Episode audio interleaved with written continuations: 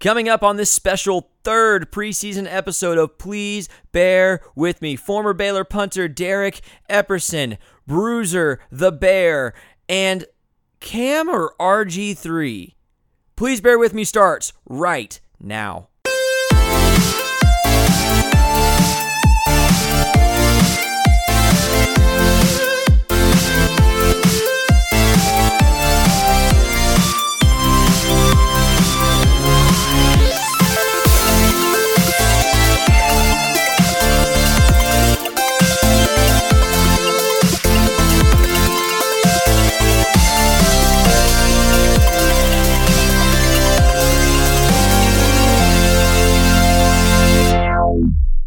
What's up, Baylor Bears? Welcome into Please Bear With Me. Yes, I worked double time this weekend pumping out two episodes of your go-to Baylor football podcast. My name is Scotty Swingler. So stoked that you're listening in with us. Couple of housekeeping things right up at the front. On Friday, we will launch Please Bear With Me, the show. It will be live on Periscope and Facebook Live. I'm just going to be talking for maybe fifteen or twenty minutes. This isn't a big deal, but it's just a way for me to preview the upcoming game the night before, talk about some things, take some of your questions if you have them. And if you'd like to jump in on that, make sure to turn on your notifications for Periscope and or Facebook Live from Please Bear With Me. I plan to do that around nine thirty p.m. this week.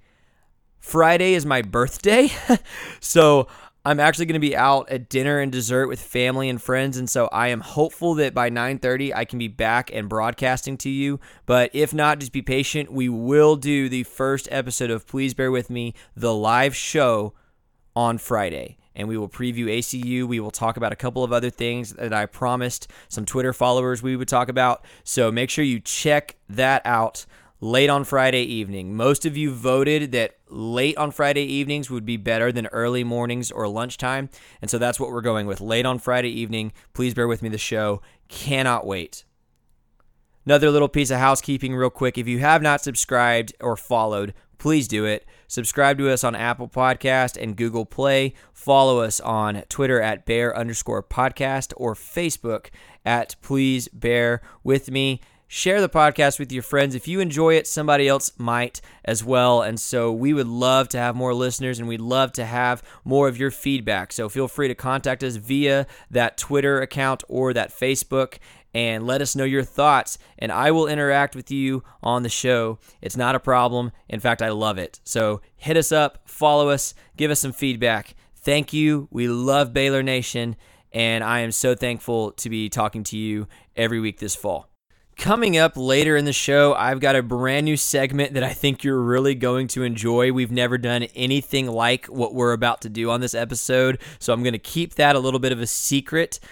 After that, I've got Derek Epperson, former Baylor, three-time All Big twelve punter. Derek was here between the Guy Morriss and Art Briles era, so he was part of that transition from a dumpster fire team to a good football team.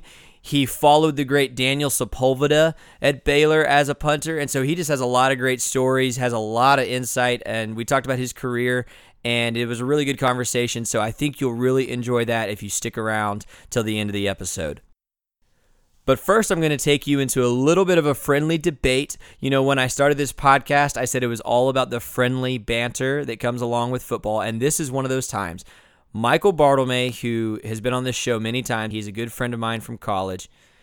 He and I recently got into it. We were ranking all-time college dual-threat quarterbacks, and all of that is important. All-time, dual-threat, and we'll talk about what that means in just a second, and college quarterbacks. So don't consider N F L career or accomplishments. Don't consider high school. Don't consider, you know, it, it very much is what it is.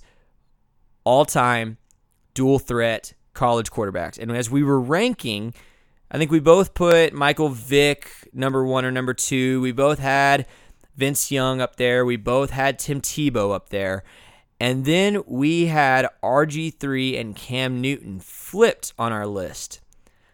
I had R G three higher, and he had Cam Newton higher. Now, don't roast him because we're all Baylor fans here, okay? He really believes Cam Newton was a better college dual threat quarterback than R G three, but we decided that we were going to take this debate to the podcast. And so what you're going to hear today is our opening arguments. So I have not listened to what you're about to hear from Michael Bartelme. This is his opening argument that Cam Newton was a better dual threat college quarterback than R G three. And then I will give my opening argument that I am recording without having heard his opening argument. So you see what we're doing here. I don't want to argue with him just yet. He's not arguing with me just yet. He is giving you his opening argument. I am giving you my opening argument. And then next week, I will have him on with me to go back and forth and debate it. So what I want you to do this week is hit us up on Twitter at Bear Podcast. You can find me on Twitter at Scotty Ross Swing or him on Twitter at B M A ninety-three. Hit us up. Tell us what you think. Get in on this debate with us. You are welcome to give us your thoughts, R G three or Cam Newton, and we will bring it to a close with a debate next week. Before we dive into these opening arguments, let's talk about what dual threat means. Dual threat means exactly what you think it means. It means both passing and rushing the football. And for the sake of this argument, both Bartelme and I are considering passing and rushing as as equals, essentially. Like, in order to be a dual threat quarterback, you have to be great at running the football, and you have to be great at throwing the football. There, you know, there's no, well, this guy ran really well but didn't throw very well. That's kind of what we figured about Pat White. If you go look at Pat White's stats from when he was at West Virginia, everybody remembers Pat White as this great dual threat quarterback, but really his passing numbers were not good. His rushing numbers were great. I would not consider him a dual threat quarterback. He was a rushing quarterback. Then there's a guy like Baker Mayfield, who I had brought up on my dual threat list, and we looked at his rushing numbers and realized his rushing numbers weren't great. He was a really, really good passer in college. He was not a great rusher in college. He was a good scrambler, a good evader of pressure, but he was not a great rusher. And so for dual threat quarterbacks, we're looking at both the ability to run the football for yardage and touchdowns and to, you know, get first downs with your feet, as well as the ability to throw the football and play the quarterback position more conventionally using your arm. And so that is what we're looking at when we say dual threat. Here are our opening arguments. Again, we did not hear the other's opening argument when we recorded this, so this is just our thoughts. He's going for Cam. I said R G three. We'll start with the arguments for Cam Newton. So Scotty challenged me to a quick debate about Cam Newton versus Robert Griffin the third, and I'm just going to compare their Heisman seasons.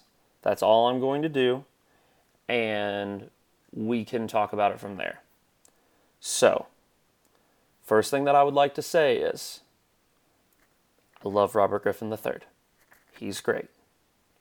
So, moving on. I think Cam Newton was better in his Heisman season than Robert was. He threw for almost as many yards per attempt.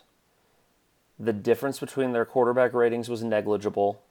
Sure, Robert threw for more yards and more touchdowns. But you also have to keep in mind that Cam was playing in a Gus Malzahn offense, which particularly at that period of time was not an offense that was built to stretch the field vertically as much, and particular wasn't really even built to throw the ball that much. It was built on the option run game, uh, much more than Baylor's was, and although Baylor's offense was clearly predicated on the run, it was built in a way that was focused on setting up the run for the pass, whereas Gus Malzahn used a lot of misdirection to drive the running game. So then you move over to their passing yards, or to their rushing yards, and Cam was a more effective runner. He averaged a yard and a half more per attempt than Robert did. He ran the ball more, which is why I'm not going to bring up the yards and touchdowns. But when you look at the, his efficiency, his efficiency was higher. Furthermore, Cam Newton played against much more difficult defenses than Robert did. That's a fact. The dude played extremely well against L S U and Alabama in twenty ten. That Alabama defense was stout. There's not a single team in the Big twelve from the twenty eleven season that compared to that Alabama defense. That's just pure fact. Because of those reasons, and on top of the fact that Cam won a national championship, which I think you can attribute to the fact that he actually had a defense, whereas Robert had none, I think Cam's Cam was a better quarterback his Heisman season than Robert Griffin was. I still love Robert Griffin. Please don't hate me, Baylor Nation. Let me talk about Robert Griffin the third, especially as he compares to Cam Newton. For one thing, I want to start this argument by saying this, is when you consider who the better collegiate quarterback is, I think you have to look at their careers over one specific season. And so nothing against Cam Newton, but he had one great year, and it was a monumental year. He won a Heisman Trophy that he absolutely deserved. He was the first overall pick in the following N F L draft. But R G three had a far superior year when you look at what he did as a true freshman at Baylor, when you look at what he did his redshirt sophomore year coming off an injury, throwing for thirty-five hundred yards coming off injury, and then obviously his Heisman season as well. To string together three seasons of excellent football as opposed to one season, to me, gives R G three an upper hand. And then the other reason I'm going to say R G three had a better college career than Cam Newton is simply the passing numbers.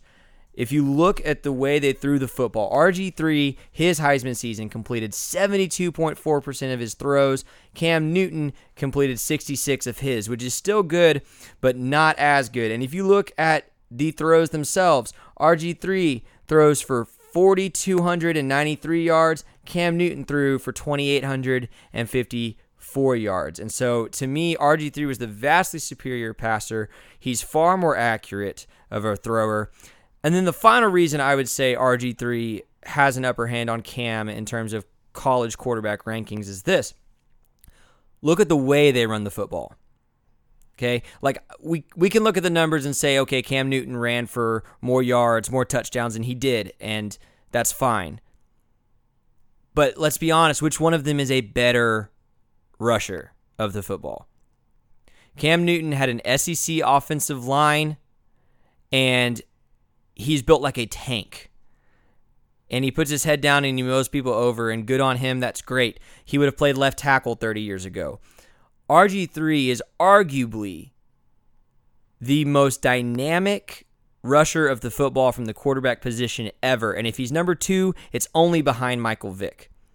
R G three is far more elusive. He's faster. He's quicker. He still has a record, uh, I think, as far as quarterbacks go at the combine with the four forty-two forty, which he said was slow for him. See, so it's it's it's comparing apples and oranges when it comes to them running the football. Cam's going to mow it up the middle. R G three is going to go outside and juke people out of their socks. And so, you know, depends on the style of football you play. But to me, they're both equally good at running the football, and I like R G three's style better. So, better career, better passing numbers in their Heisman seasons, and a more dynamic rusher of the football when it comes to R G three. That is why R G three was a better dual threat college quarterback than Cam Newton. So there you have it. That is our opening arguments for Cam Newton versus R G three. I hope you'll tune in next week as we debate head-to-head and take this conversation to the next level. And again, if you want to get in on this debate, you are free to tweet at the podcast or at either of us, and we cannot wait to keep this conversation going next week. But for right now, I have a new segment for you, and it's probably a once-in-a-lifetime segment. This guy contacted me, and I had to have him do this for you. So I'm not going to explain to you what it is. I'm just going to let you listen and enjoy.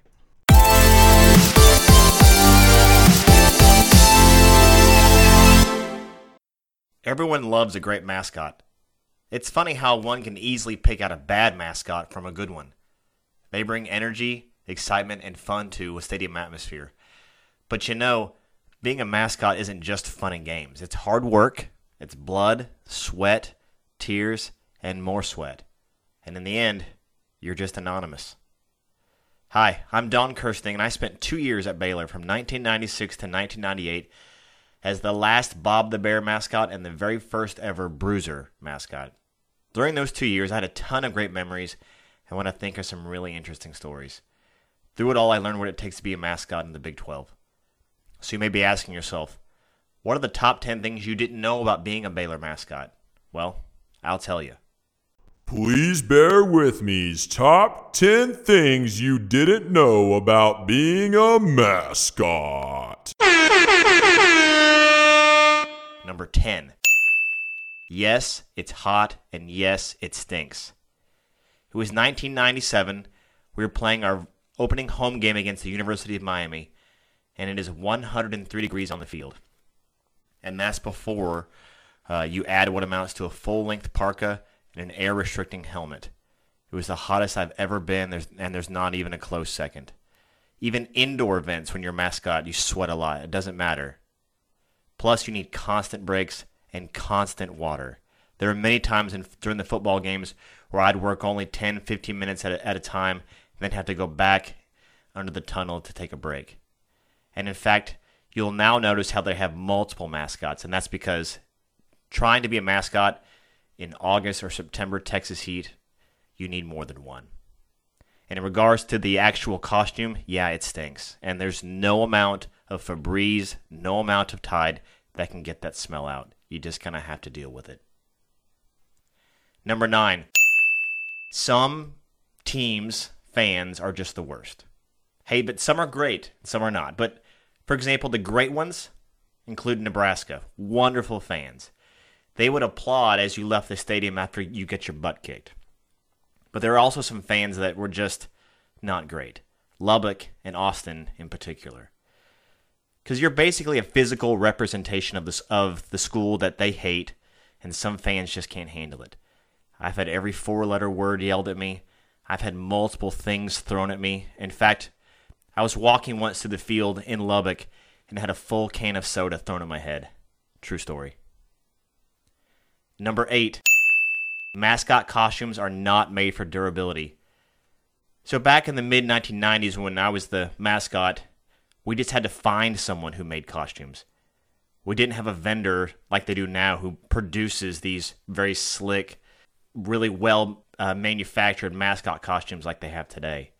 We literally had a woman outside of a, in a small town outside Waco who made the costume at her house.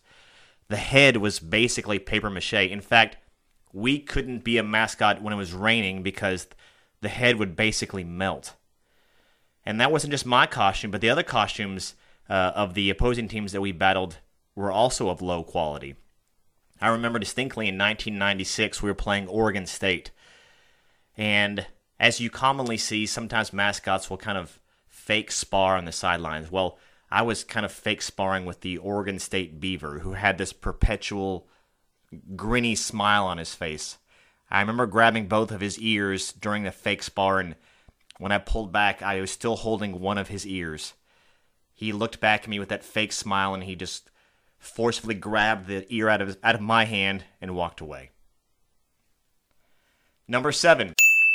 Refs don't want any part of your act. So you need to know that refs don't like to be joked around with at all. It doesn't matter if it's before the game, during the game, or after the game. They just don't like any funny business.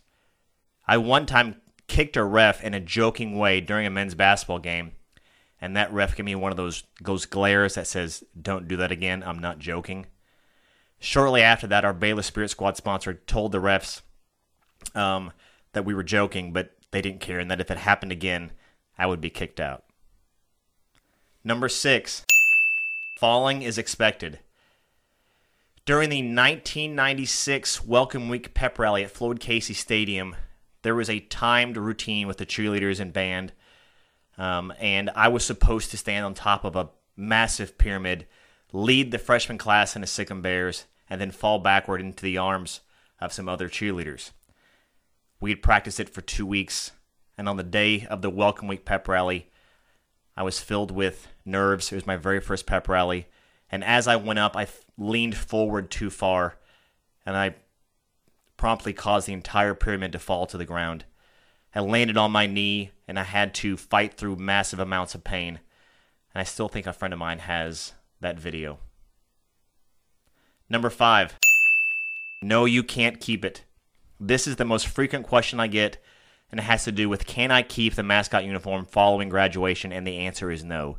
Even twenty years later, I still get asked if I have the costume in my attic somewhere. And no, it's not behind some sort of glass either. I always tell people it's the property of the university. Number four, you can't be afraid to learn new things. I didn't have experience, but you must... I didn't have experience being a mascot, but you must uh, learn quickly things like crowd interaction techniques and basic cheerleading skills. I remember during my time, I even learned how to do a standing backflip. But the biggest skill that I learned was rappelling. During both of the uh, basketball seasons, men's and women, women's seasons of ninety-six through ninety-eight, I would get to the Ferrell Center early, hour and a half, two hours early, in fact. I would get dressed in the full mascot costume, and I would put on rappelling gear. They would lower the center jumbotron down to the floor, and I would climb up into the jumbotron. They would raise it back up, and there I would quietly sit. The Ferrell Center would fill up, and following the national anthem, they would play the Mission Impossible sound, the bum, bum, bum, bum, bum, bum, bum, bum, bum, and I knew that was my cue. I dropped a line from the jumbotron, and I slowly descended down the rope to the floor. One time I actually got stuck. My the fur from my costume got stuck in the rope, and my biggest fear was dangling during the entire basketball game from the jumbotron like some sort of puppet.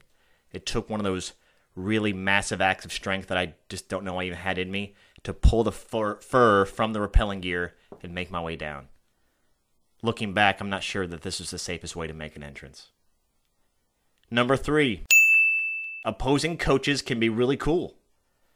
I never had a bad interaction with a coach. One great interaction I remember was during a men's basketball game against Texas. I dealt with Tom Penders, the great coach of the Texas Longhorns at the time. And as I was getting dressed for the rappelling, as I just mentioned, I saw him walking out of the tunnel. He was about to walk out. He stopped, turned around, and took a double glance at me, and he came walking over. He put his hand on my shoulder and looked at me and my rappelling gear and said, "Son, what the hell are you doing?" And I said, "Well, I'm rappelling from the jumbotron, coach." And he just smiled and said, "Well, don't hurt yourself." And he just walked off. Number two, opposing players want none of your shenanigans. It was nineteen ninety-seven and Baylor was at home playing Texas Tech. During player warm-ups, I may have possibly, perhaps purposefully, got in the way of Texas Tech Q B Zebby Lethbridge. He didn't take too kindly to it, and either purposefully or by accident, took his hand and swung it towards my bare head. It was a direct hit to the snout, and my head damn near spun three hundred sixty degrees. The Baylor line saw all of it and immediately reacted, cascading boos down in Zebby's direction. I honestly was stunned and didn't know how to react, and I think I just made my way back to the tunnel. In all honesty, it was my fault. Here's a football player, the starting Q B, trying to prepare for a real game. He didn't need my tomfoolery, but it does make for a great story. And number one, Sick'ems never get old. I had the honor to lead so many Sick'em Bear cheers for two years, and I never grew tired of them. It may have been a room full of five people or a stadium with thousands. It didn't really matter. It just made me love my school even more. And there you have it. The ten things you didn't know about being a Baylor mascot. For Please Bear With Me, I'm Don Kersting. Sick'em Bears.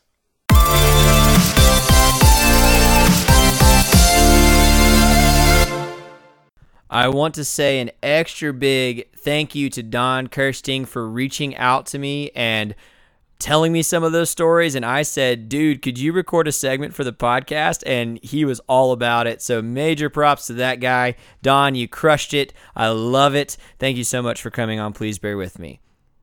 Now we're going to move into my interview with former All Big twelve punter, Baylor Bear, Derek Epperson. And I interviewed Derek over the phone, and so there's some normal things you expect when you interview someone over the phone. He cuts out maybe two or three times in the whole thing. But also, for whatever reason, when I was recording this interview with Derek, my recording equipment was acting funny and kept turning itself on and off. So when I asked Derek questions, you're going to hear some of it come in over my microphone and some of it come in over the phone call. So I apologize for that technical inconvenience, but it's just one of those things. And so I think you'll still love this interview, and I hope you enjoy it. Okay, man, I think we're good. So let me start by just asking you uh, what you're up to these days, where where life has taken you.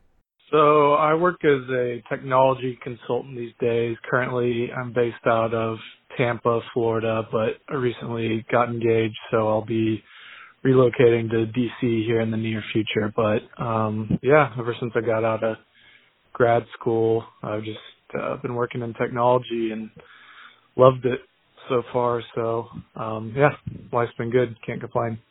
Well, congratulations on the engagement, man. That's awesome. Uh, where did you go to grad school? Did you do that as, at Baylor as well?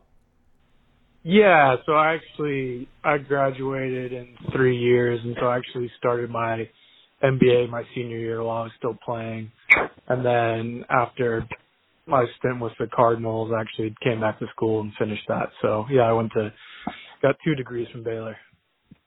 That's awesome, man. Speaking of the Cardinals, that was actually one of the questions I was going to ask you, so I'll go ahead and get into it. You you went to camp and, and did all of that. Uh, what are some of these N F L players going through right now, man, that that they're just trying to they're just trying to prove themselves and make a roster spot? What is that experience like? It's awesome. You know, personally, I was a soccer player growing up, so I never really had any dreams or aspirations of playing in the N F L. Football was always a means to an end. Uh, full scholarships are a lot better than partial D one soccer scholarships. Absolutely, so yeah. That was a pretty easy sell for football, and then it was just fortunate enough that I got to the point where the N F L was a opportunity and signed with the Cardinals, and it was amazing experience to go out to camp and compete with them. And it's it's just exciting because, you know, you can be good in college, but it's, there's tons of college programs and everybody's got their studs. So you really don't know how good you are until you get to that next level if you're fortunate enough. I mean, I know there's plenty of guys who wait for a call and never get it, but it's just, it's pretty amazing. Just the, you know, the level that those organizations function at and just being able to go in and, you know, see a guy like Larry Fitzgerald who I've yeah. been watching growing up and, you know, have a locker next to him. Um, and then, you know, Kevin Cobb comes in and gets traded, and he played for Coach Browles at Houston. So just being able to, you know, shoot the breeze with him and talk about different Browlisms and stuff. Yeah. Having yeah. watched him play with the Eagles and everything before he came over to Arizona. It's just, it's awesome. It's, uh, it's intense. It's competitive. Uh, I mean, you have to be on your A game.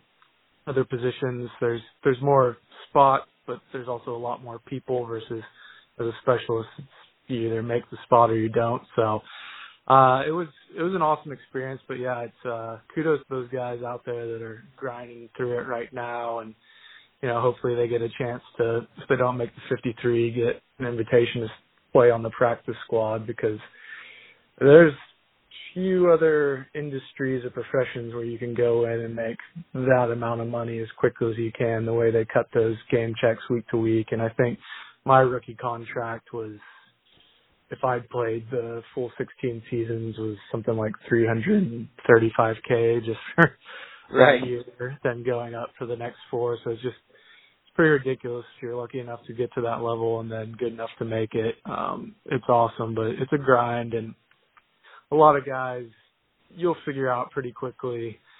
If you don't know, then a veteran could tell you, but you'll know whether or not you were sort of just brought in as camp legs or if you're actually getting a getting a look at making the fifty-three. I mean, if you come in undrafted or a low-round guy, all bets are off because you need to either blow away some veteran or take the spot of somebody they drafted higher than you, because there's really not as many positions open going into camp as people like to think, just because coaches and front offices have a different comfort level with veterans who have been there, done that, know that they can handle their business and they're not going to have to worry about them getting into trouble outside of the football facility.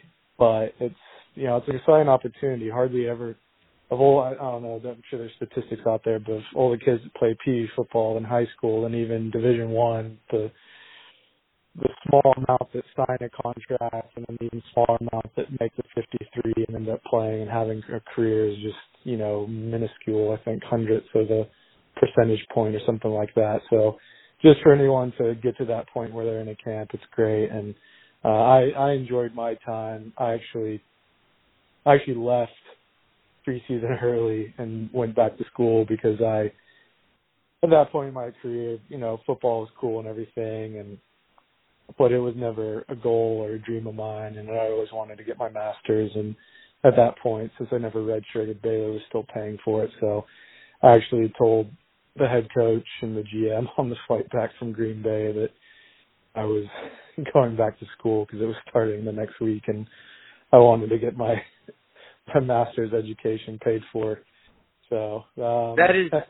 That's hilarious. I did not know that that's how that went. How did they take that? Does that happen often? Uh, no, I don't think that happens hardly at all. But I wouldn't think so.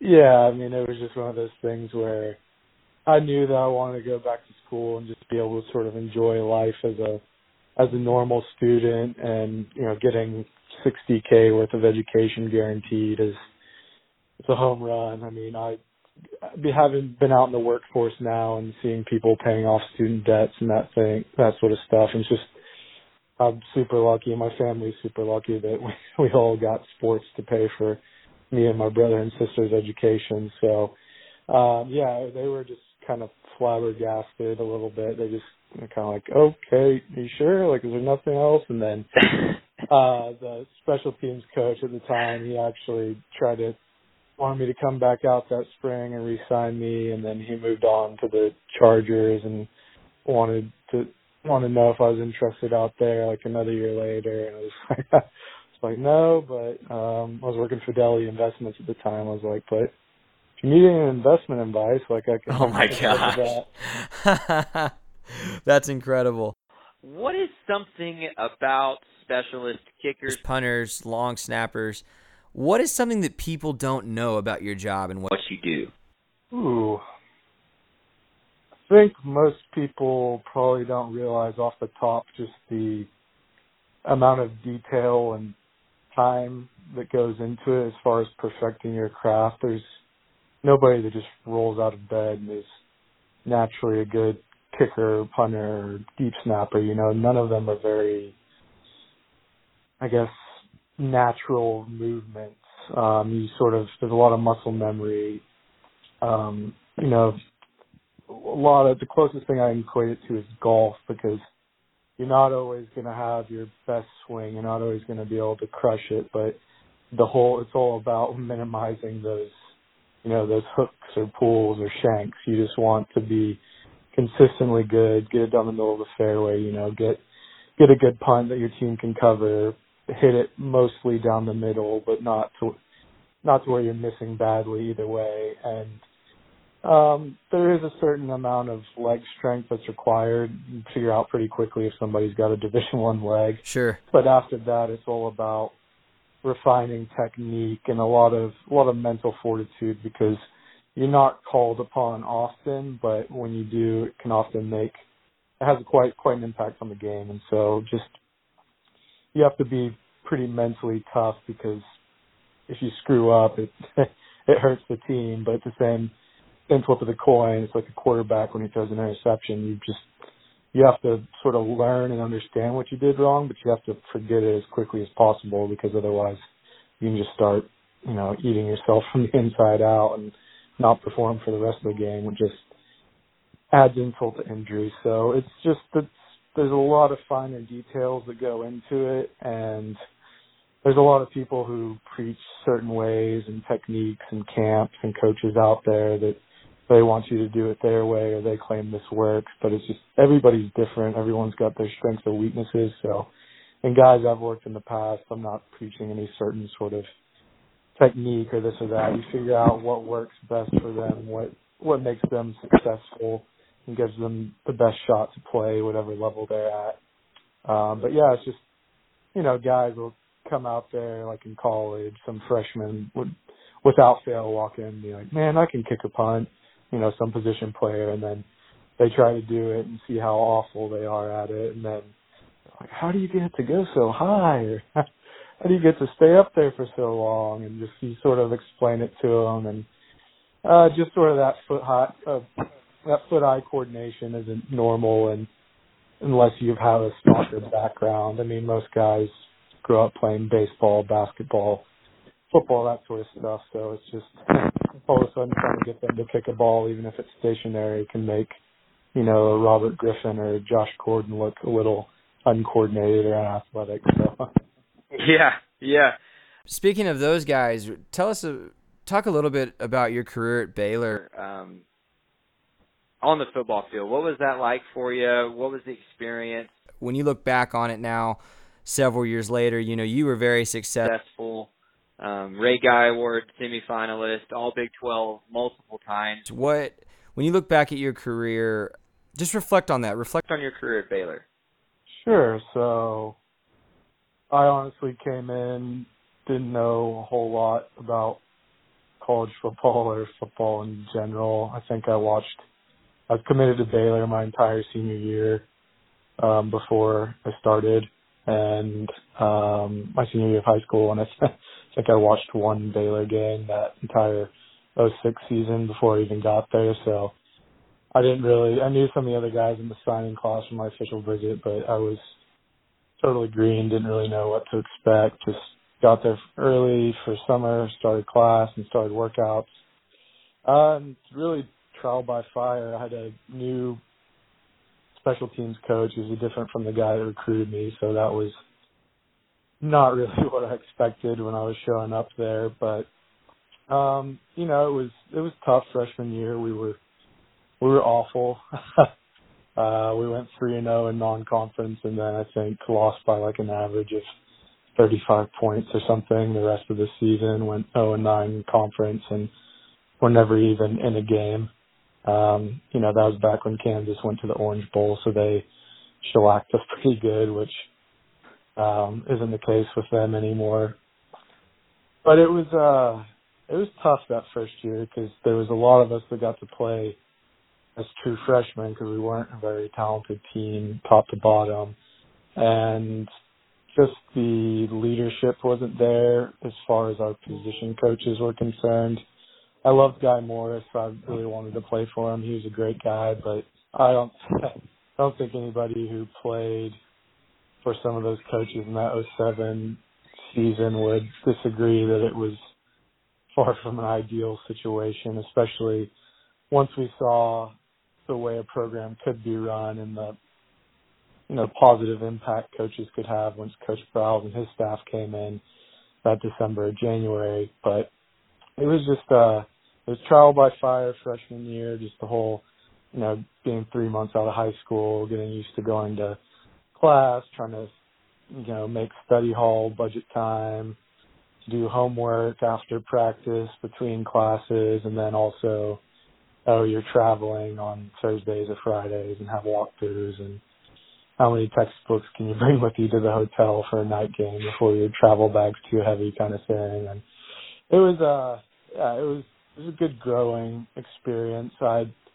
I definitely fall of my freshman year, all I thought about was where I was transferring to.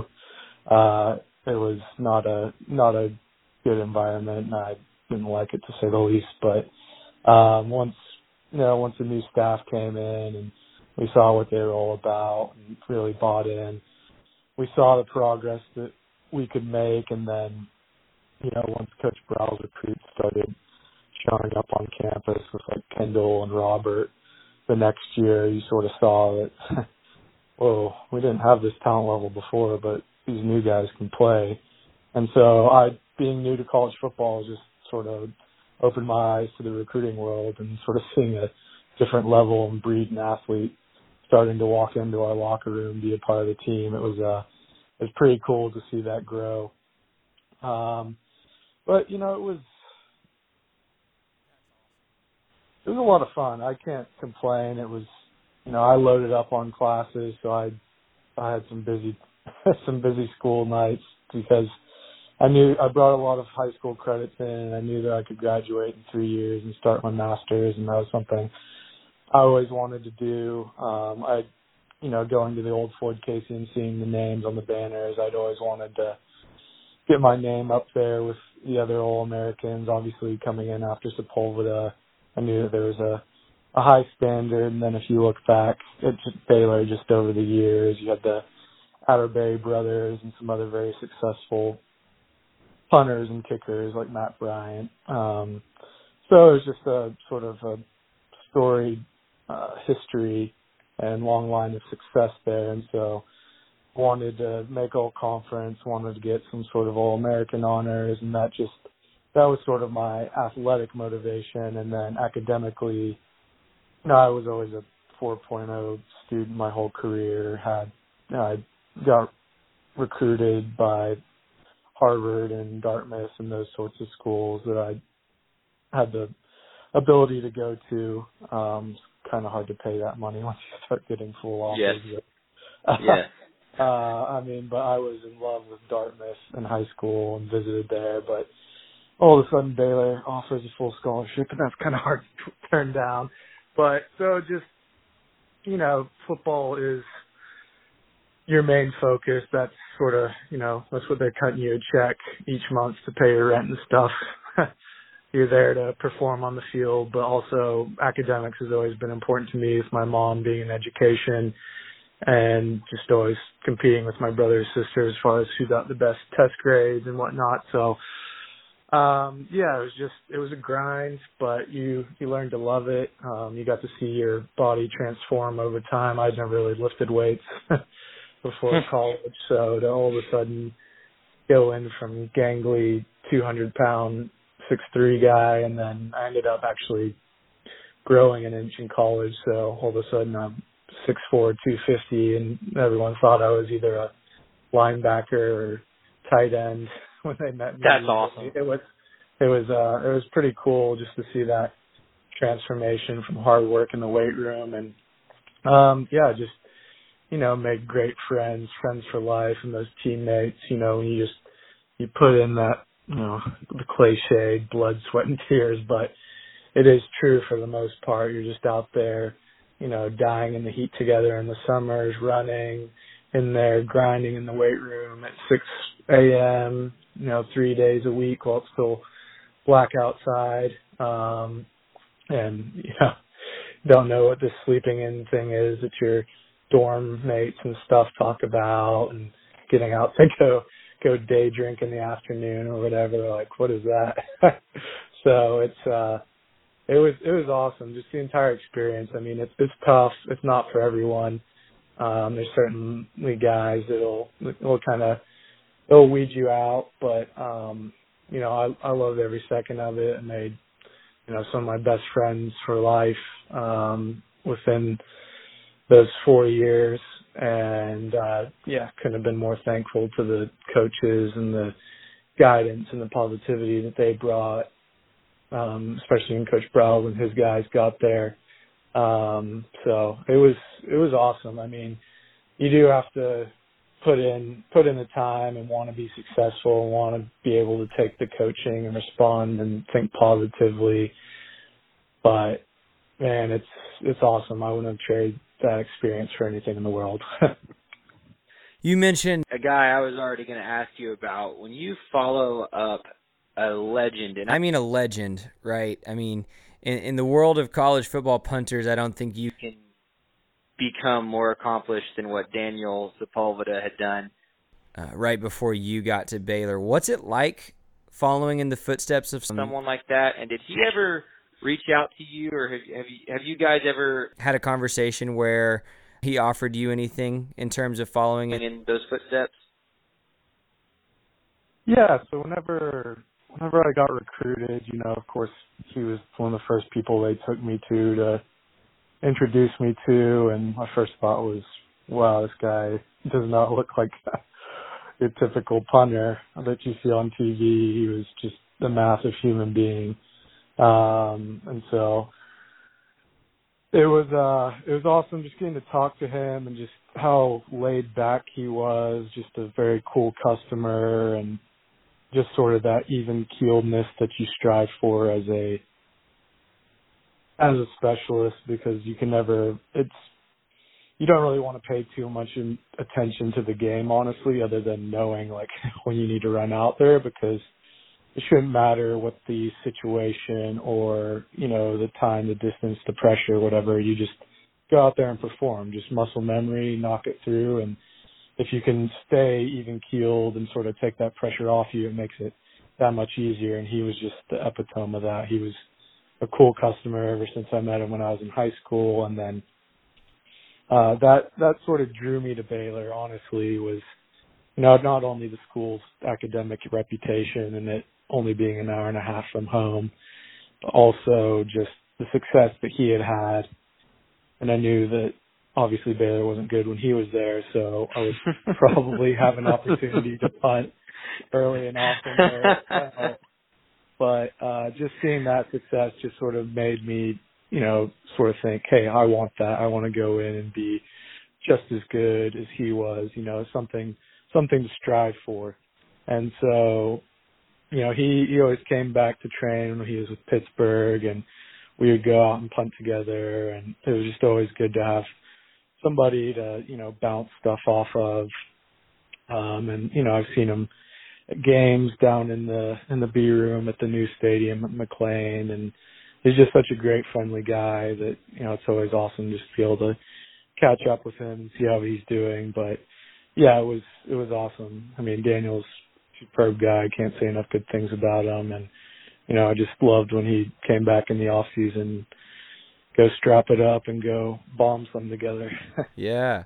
Do you still keep up with uh, uh, the ins and outs of Baylor football at all? And if so, I'd really like to know kind of what your thoughts were last year as, as we kind of saw them plummet back to the basement, uh, to that area where you talked about earlier of just not being good. And, and what it takes to get back to winning ways. What, what are some of your thoughts on that? Yeah, so I've I've watched um, from afar, I guess, not as not as closely plugged in since Coach Browles and a lot of those guys I was close with aren't there anymore. But um, it's always tough, you know, when you get a new coach and the just the amount of attrition that they had with people leaving and losing more or less an entire recruiting class. It's whenever you don't have depth, that just makes it tough. And from everything I sort of read or watched, they didn't have a lot of depth to begin with. We're playing a lot of young guys out of need, which was very similar to when I first got to Baylor. And then also they just got hit by the injury bug. So it was anything, yeah. It's kind of a perfect storm. Anything that could go wrong did go wrong. And it just, it makes it tough. Um, but there's always going to be, you know, sort of that initial building stage when a new coach comes in and has a little bit of a different system, a different style. You know, they run the program a little differently, want you to behave a certain way, but maybe have different requirements or expectations. Um, there's just sort of an adjustment period for the players, a feeling out between the players and the staff and the strength staff about sort of what what's the expectations, what do you need to be on top of? What do you need to do? So there's always that initial growth period. Um, but I think that towards the end of the season, especially once Brewer started playing, you saw some positive signs, some encouraging signs from him. Looks like the, from everything I read, it's a very complex defensive scheme. So just getting the layers of that involved and guys finally understanding and being able to just react instead of thinking. Uh, I think you saw there was some some jumps made down the stretch, and so um, yeah, it's it's always tough to go one and eleven. I mean, we went three and nine my freshman year, and that was zero and nine in conference, getting shellacked. So I think those guys, it's it's a little bit discouraging, uh, especially for the young guys who most of the time come from successful high school backgrounds. It's, it's kind of tough to uh, lose that much, but that's a good thing because you don't got want to, you don't ever want your players to become comfortable with losing or le- learning how to lose. And so, um, for what I can tell, Coach Rule seems to be a great guy and has high standards. And so I think with, you know, increased depth this year, um, a healthier team, from the standpoint of last year, that hopefully, you know, we can get back to a bowl game or at least see some more positive strides. But the biggest thing was they were they were in games last year, um, you know, against West Virginia, Oklahoma, some some of the upper tier teams in the Big twelve, and so it's not like the talent or the scheme or that stuff isn't there. You know, my freshman year, it wasn't even close. Nobody really wanted to play, to be honest, because we just weren't good and the coaching wasn't good and we weren't in any games. But those guys were in games. You've had, you've got older guys who were there when the, you know, when the program was successful. So they know what it takes to win, and it's just, you know, get, making sure that they're fully bought into the different systems that Coach Rhule and his staff have brought into place. Just going out there and executing and having fun, not not putting too much pressure on themselves, just going out there and, and competing and never never being complacent. And I think that, you know, Rhule turned the t- program around at Temple from what I've read. So I think that, you know, give him time and he can recruit well and start to build up that depth that we'll we'll see Baylor start to return to competing for Big twelve championships sooner rather than later. But, um, yeah, hopefully a lot more than one win this year.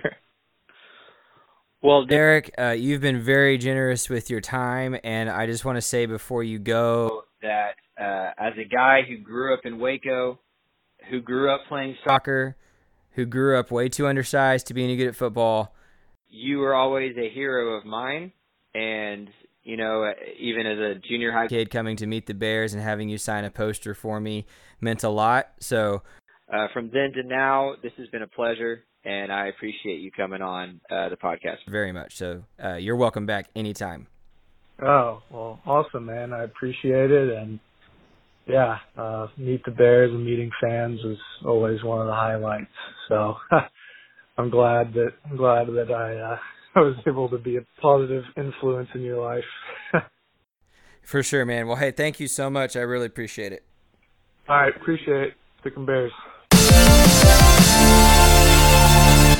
Thanks for listening. That's all I've got for this episode. I really hope you enjoyed the double feature that we put out there today. It was really fun. I want to thank both Derek Epperson and Elliot Coffey, who was on episode two, Uh, for talking with me this past week. They were both fantastic, and I think we got a lot from those interviews, so I hope you enjoyed listening to them as well. Reminder that Friday night, nine thirty, Please Bear With Me. The show is premiering. I want you to tune in, and I want you to ask questions. I'm looking forward to talking to you then, and I'm really looking forward to Saturday when we take on Abilene Christian. That's it for me. I hope you and yours have a fantastic week. Sick 'em Bears. Please Bear With Me is brought to you by Bears Illustrated over at Baylor two forty-seven. Thanks to my man Tim Watkins over there.